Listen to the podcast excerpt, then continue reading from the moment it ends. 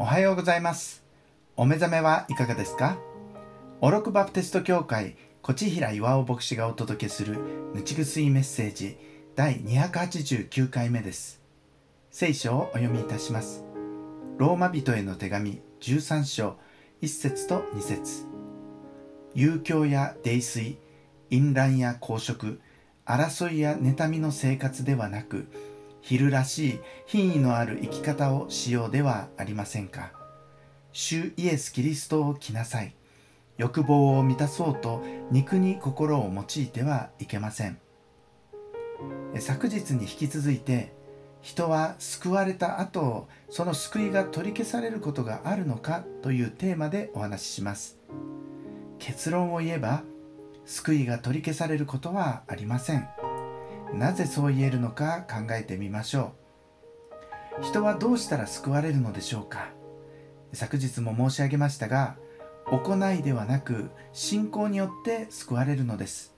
もし信仰を持った後に清い生活をキープしなければ救いを維持できないとしたらそれは行いによる救いになってしまい矛盾します。信仰を持った後に罪深い生活をしたら救いが取り消されるという考えも行いによる救いを暗に指示していることになります。イエスの贖いの死は完全でした。完全であるがゆえ私たちは一度その贖いを受け入れたら精霊が私たちの内側に住まわれもはや私たちを離れることはないのです。私は決してあなたを離れずあなたを捨てないという約束の通りです。もし救いが私たちの状態によって有効になったり無効になったりするようなものだとしたらイエスの十字架による救いは完全ではなかったということになります。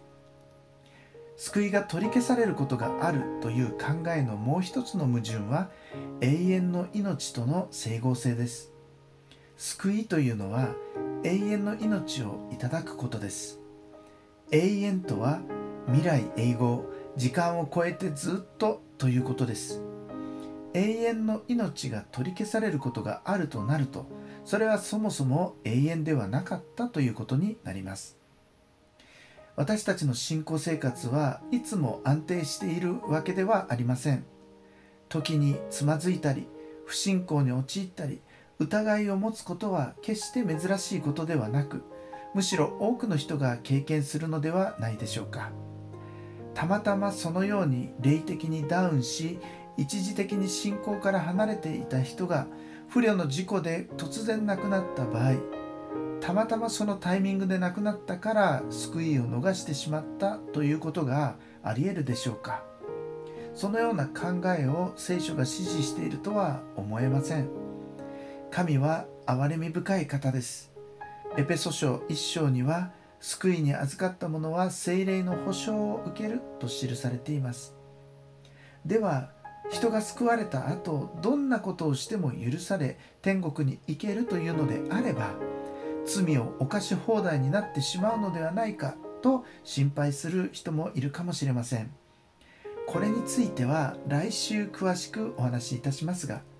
実は救われている人が地上での行いに応じて受ける裁きがあるのです。一度救われた人が本当にそれにあぐらをかいて罪を好きなだけ犯して余生を過ごしたとすれば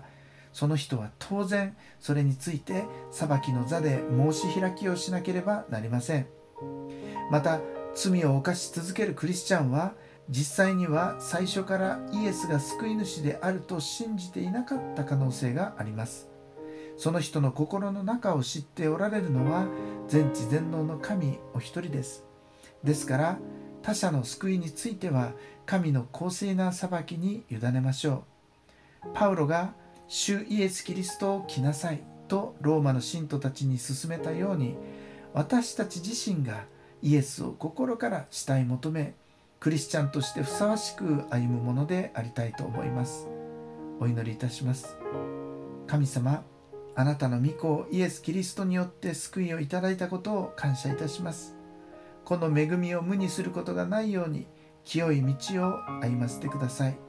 イエス様のお名前でお祈りいたします。アーメン